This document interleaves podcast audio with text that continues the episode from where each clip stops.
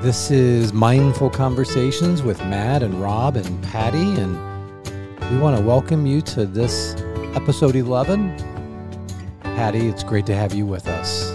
Thank you. For one last time, One last time. we will all endure Rob being with us for the long haul. You can't get rid of me. We don't want to get rid of you. You're a fun guy to be around. I love your laugh. And Patty, I love your insight. Definitely. Thank you. You have been in these seven episodes, you've been a huge value to me as we've had these different conversations on maturity and intimacy. You just keep us balanced. Agreed. I just ask questions. Smart questions. Smart questions. And so, as you've been maybe tuning in to this series on maturity and intimacy, we are wrapping it up today. Seven episodes in this particular series. Today, we're going to finish by talking about self control. And um, maybe you have enjoyed this series, and maybe you have thoughts that you want to share. Rob, what's the email that our listeners could communicate with you specifically? Mindful conversations one, two, three at gmail.com. There it is.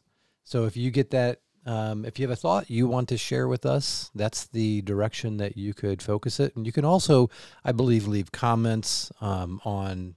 Right now, we're on Apple or Podbean. Um, you can also give us a rating, uh, but we would we would prefer that you would give us high ratings because we have low self esteem and we like to be we like to feel good about ourselves. So give us the five star and say something nice to us or about this. Like and share because we're needy. Yep, I'm unashamed to say that. Like and share. You know what? Go to the river. Yeah, we always do.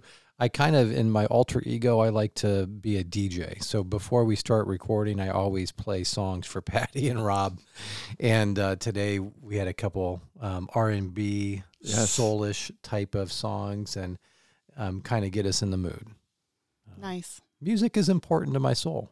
Music is important to life. Yeah, I just enjoy people who are gifted like that. And I told Patty, I said, it's kind of like getting a massage for my soul. Well, actually, I just read a study where they said that playing music you like and happy music in the morning makes your day better. I would agree with that. Have you guys ever heard the studies like you play music to plants and like they grow? Oh, yeah. Yes. Like absolutely. classical music, you know, They things like, like, some that. music better than others. Yeah, we'll have to do a podcast on the benefits of music.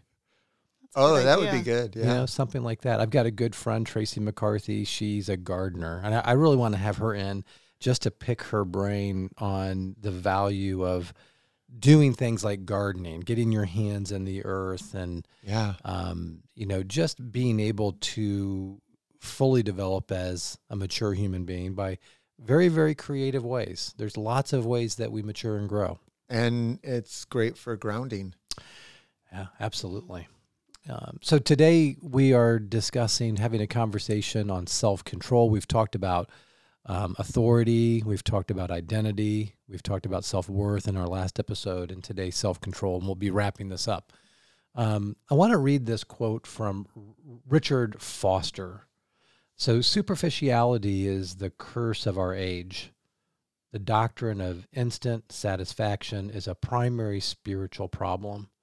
The desperate need today is not for a greater number of intelligent people or for gifted people, but rather for deeper people. Definitely. I love that quote.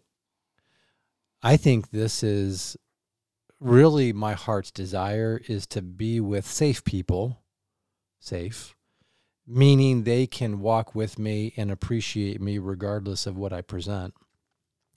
But that when we say deep, we just mean authentic or really connected to what is true and to have the ability to be with that person in their truth without judgment, criticism, contempt.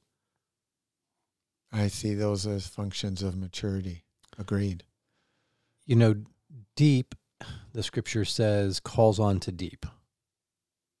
And so when I think about the depth of what God has done in my life, I want to find people that can walk with me and I can walk with them to explore that depth.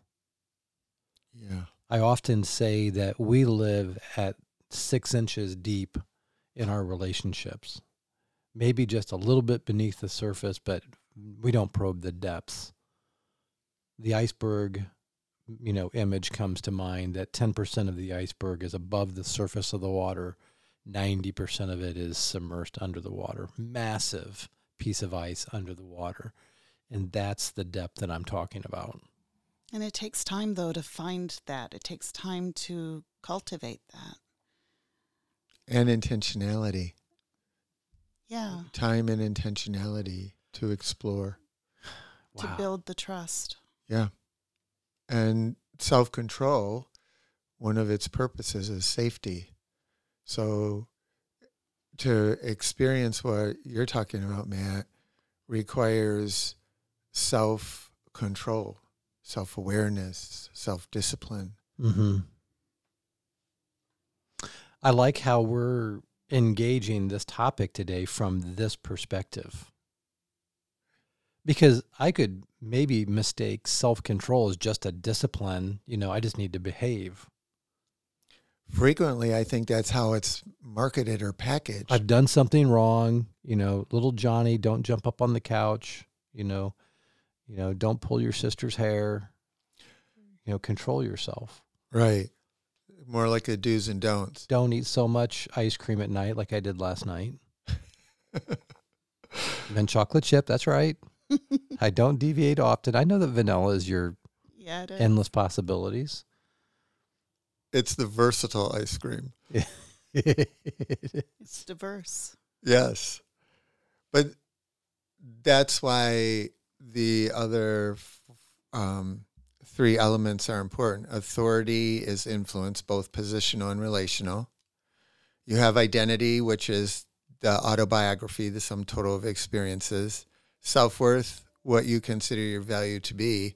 If those are reasonably formatted, congruent, defragmented identity kind of thing, that facilitates self control. That was a really cool connection for me, connecting self or connecting self worth and self control. And what you had said in another conversation was that if you have self worth, then it automatically translates Yeah. self control. And how how does that happen? it's when you don't have self worth, you participate, your decisions, uh, your feelings about self, all, if you will, require some type of attention. In, in addictions, it would be medi- medications, uh, some drug, alcohol, whatever. When when you have a sense of worth and respect, your control, the way you treat yourself and others, is going to reflect that. And so to me, in particularly in this model, but to me personally, you don't have self-control un, unless you have a sense of worth. You can be controlled to Matt's point. You can do the do's and don'ts, but it's not authentic. It doesn't create it doesn't it doesn't fulfill the complete purpose of self-control, safety, modeling, uh, predictability, those kind of things that are important. So I can in a ro- robot robotic kind of mentality not do this behavior or do this other behavior. But authentic in in this model and in my opinion authentic self-control how we act think and feel how we engage how we engage when there's a threat to us. I don't retaliate i'm self-controlled. Those kind of things are a byproduct of maturity if that makes sense Yeah. because think about it true power true power is having the ability to crush or to hurt or to re, or to retaliate but true power is making the choice not to that's self-control And the, what you've just shared is the basis of my ability to be in control is based upon my maturity. I think so No, I, I, I completely agree. It's Well, like, it's the first time we've ever agreed on anything. don't let that go to your head. oh, it's getting bigger. Okay. I think that this is, in terms of this being the metaphor of a journey, like we're, we found a path that we're, we're entering into, a trailhead, we're journeying down this, this pathway of maturity. Really, we have to think of this as process. Yeah, it's a it's a video versus a snapshot in time. Yeah. It's it's a process that I intentionally engage and partner with. So let me go here for a moment. We tend to have more of an addictive personality as human beings. I would think that's more true than not. And so we live, you know, that six inches deep. We live carnally, kind of satisfying the lust of our flesh, if you will. And we typically think of self control, as I mentioned a few moments ago, about what I should and shouldn't do. And I think we get distracted by trying to live a life based on those principles obedience. yeah. And I think that completely ignores this concept that we are suggesting a pathway to maturity. That maturity will naturally produce the ability to exercise self control. Exactly. You might be able you might be able to make the distinctions between pseudo and authentic self-control. Right. Authentic self-control Im- involves the element of me being safe. Um, I'm predictable, so what you see is kind of what you get. Um, it facilitates an understanding that with that predictability, that yesterday and tomorrow, I'll I'll be predictable. I'll be safe. Mm-hmm. And when there's a threat to that safety, if you're authentically self controlled, you respond appropriately. What we see in terms of your point is the pseudo self control, where I look self controlled when there's a threat to it, whatever that might be. I don't respond appropriately. Mm-hmm. I don't respond in a mature manner. Mm-hmm. I'm kind of with Patty thinking about how to conceptualize all of the thoughts that we've shared in this series. And I'm kind of wondering how would we conceptualize this in a way that I could know where I'm at in my development or my maturity? How would I know that? Well, personally, the way I know it is that if I have a reaction that somehow slips by my ability to control myself, Mm-hmm. right? Then that points to something in me where my self worth is lacking, Mm-hmm. even if I don't know it's there. So I need to defend myself. So I lash out, Mm-hmm. right? Okay, case in point, um, we we've lived at our house for 27 years. It's a like a 1920 build, and so over the course of um, the time that we've lived there, we've done work on the home.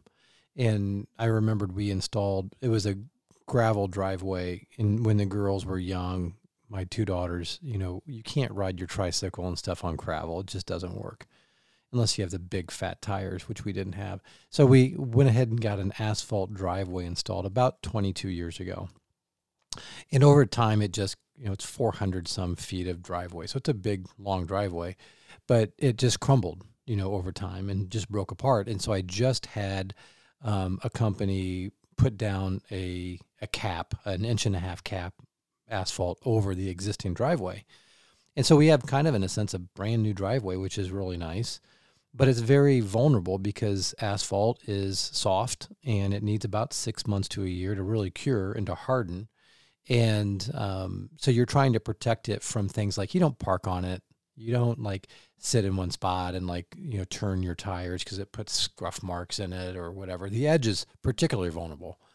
And so I get home uh, day before yesterday, and um, I noticed that on the edge up by our back sidewalk, there is a piece of the asphalt that is like, it's like uprooted.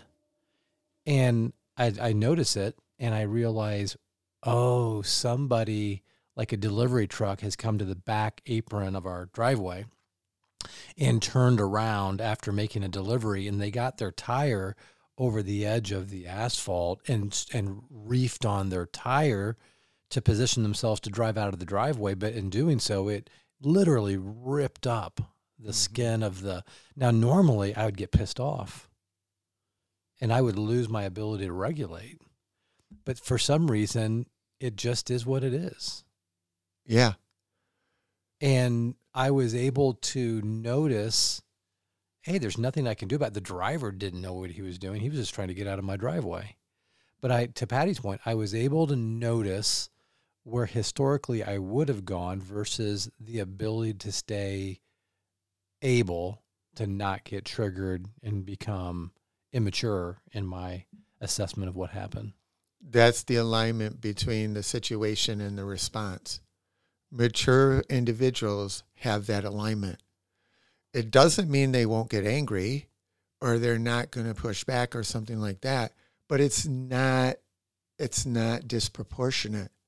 Your your response, he didn't do it intentionally or she didn't do it intentionally. It's it is what it is. Your response aligns with the reality, let's say. Mhm. Where we get into trouble with self control is specifically to Patty's point when we don't have it or we move out of that that alignment and we put a greater value on and then we don't have the internal resources to respond appropriately. So it's not that you're not getting angry or frustrated because you realize you still have those feelings, but you're not calling the company and I thought about it. suing them to come fix it. I thought about it. And then I convinced myself that would not be profitable or mature. I'm not, yeah, to your point, I'm not going to deny my my my emotion or my thought, Right. but I had the ability to regulate it and to steer it. That's self control.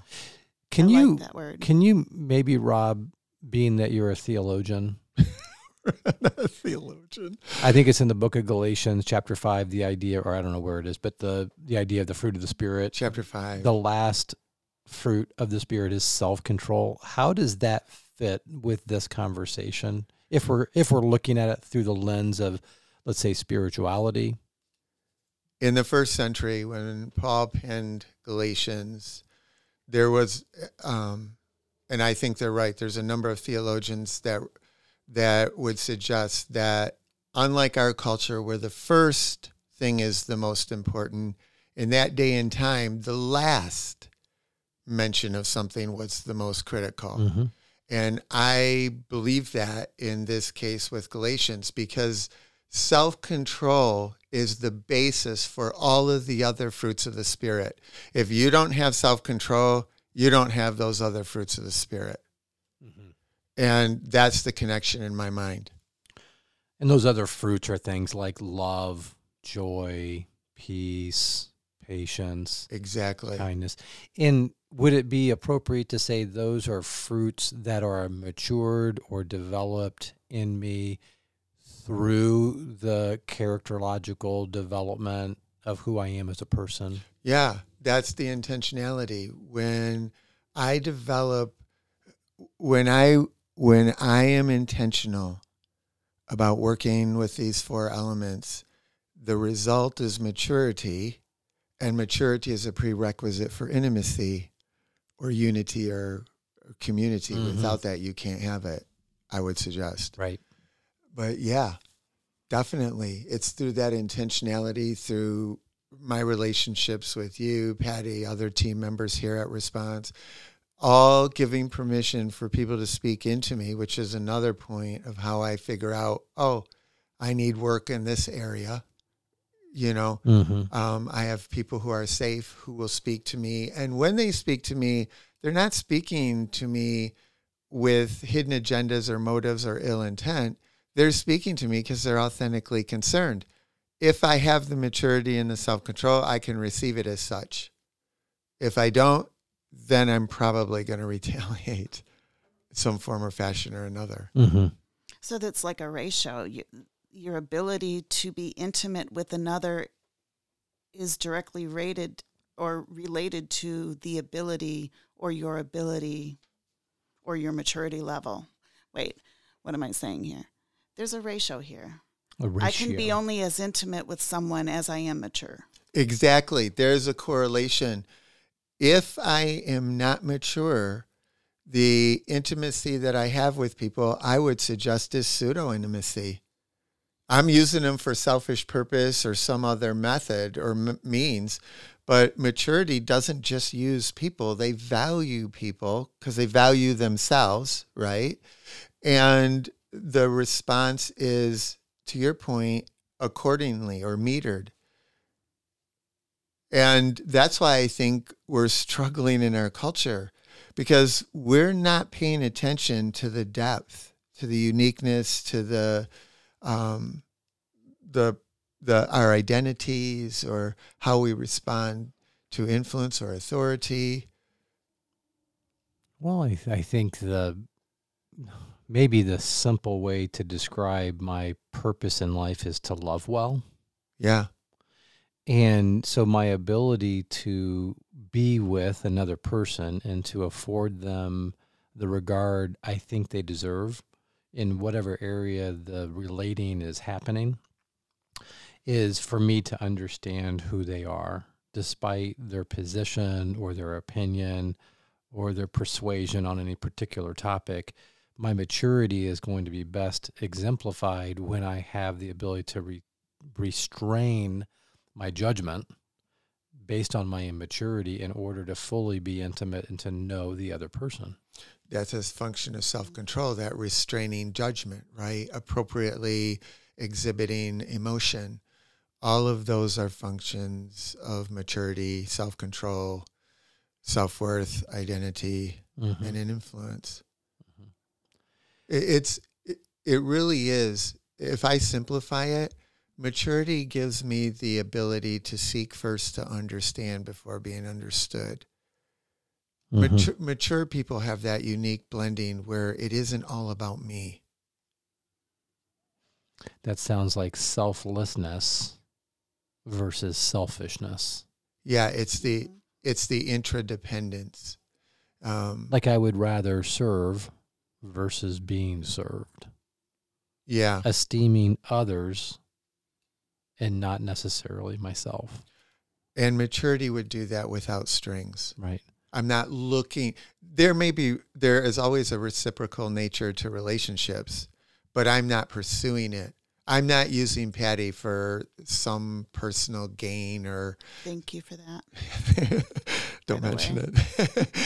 I am. You need to go get me some, go get me some coffee, please.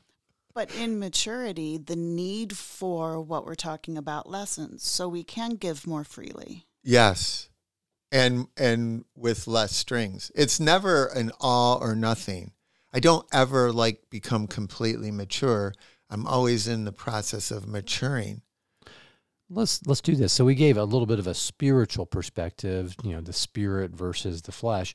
What about self-control with early development? The literature is, I would argue, conclusive. Self control is cultivated or lost in early development. And the literature is um, littered with some version of that. Poverty, uh, um, we know that kids who are growing up in poverty and high stress situations struggle with self control.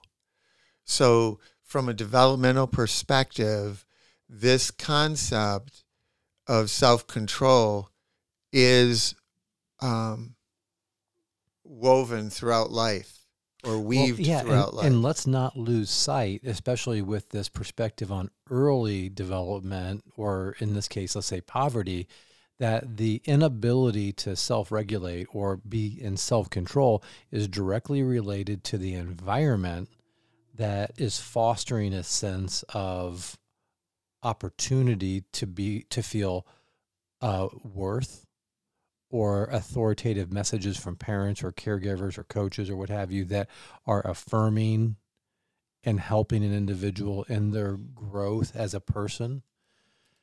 Definitely. I mean, I would have to suggest that in these these developmentally um, challenged homes, you probably have an authority figure that's not very mature. Oh, uh, like I don't, I don't, I wouldn't know an exception to that rule. Uh, You probably don't have a person that's really mature in that, and so the environment or the milieu is laden with stress and survival and trauma. All of those things have to be dealt with for self control to be authentically uh, em- employed. So this follows you into adulthood, but you can deal with it, learn from it, and eventually achieve levels of maturity. Definitely. I think that's the beauty.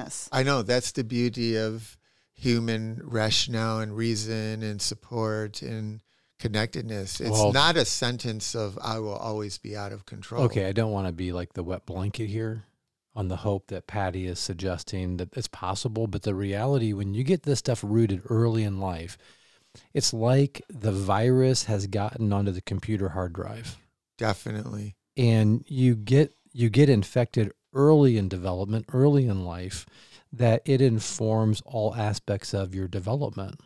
Including self control. So to unwind that We're late, talking about the ruts in the brain. late- and the yeah. brain- later in life, now you're going to have to find the right environment, the right people to help you unwind this in order to find the pathway toward authentic maturity. And that oftentimes can evade us. Definitely.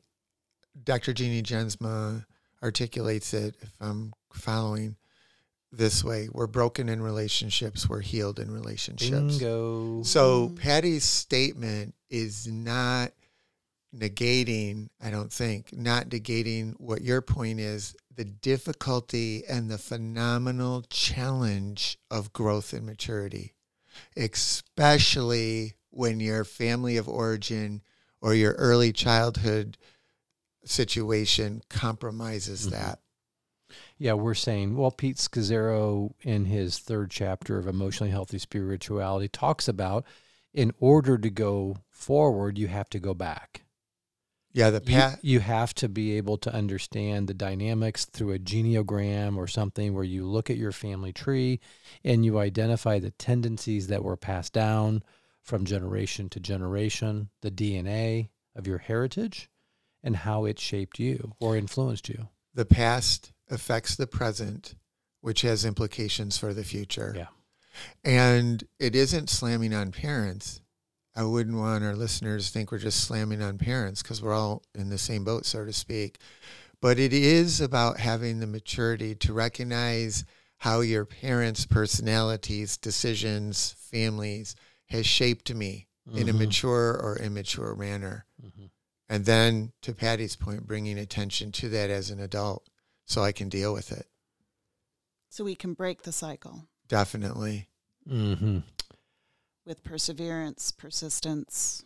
Well, and you know, we all are in the same boat in this in this category of maturity. We all come from you don't escape your family of origin unscathed.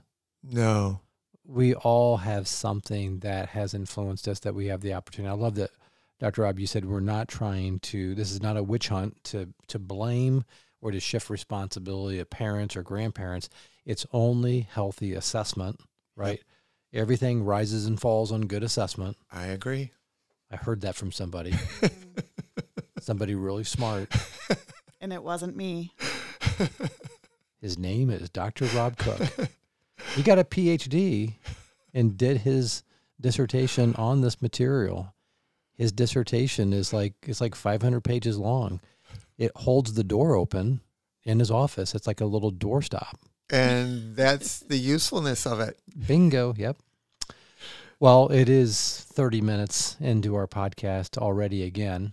I don't want to hurry through the conclusion, but I do want to somehow have some concluding thoughts on how we wrap up this series on maturity and intimacy. Um, how would we want to do that? For me, I would think in terms of encouraging individuals to be intentional about growing. And if you want to do that, then focus on these four elements Just name those four elements one more time. authority, identity, self worth, and self control. Mhm. They're fluid and sequential in the maturity process. Mhm. Patty, how about you? What he said. Yeah. And the truth is, I'm still learning. Yeah. I like how this all connects to everything I've learned before, and and I love how it's fluid. What was the other thing you said? The Sequential. and sequential. Yeah. Yeah. It gives a target. You know, it helps us to at least make an attempt at figuring out where we are in the maturity process. Mhm.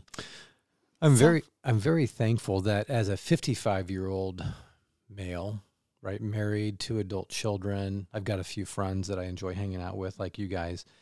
But I appreciate that I've got space to recognize where I am maturing and what areas are still yet to be matured. Like it's not necessarily a feature of age. Age does not necessarily make you mature. And so, therefore, really at any age cycle or stage, you can discover how these four elements can play into your own maturing. Agreed. It takes time, it takes intention, um, it takes desire And support. and support to, you know, you you do need a village. You do need a village. And um, so these these seven episodes, if you're listening to this episode eleven, and this is the first time you've heard us, you can always go back and maybe go through the entire seven episodes on this series on maturity.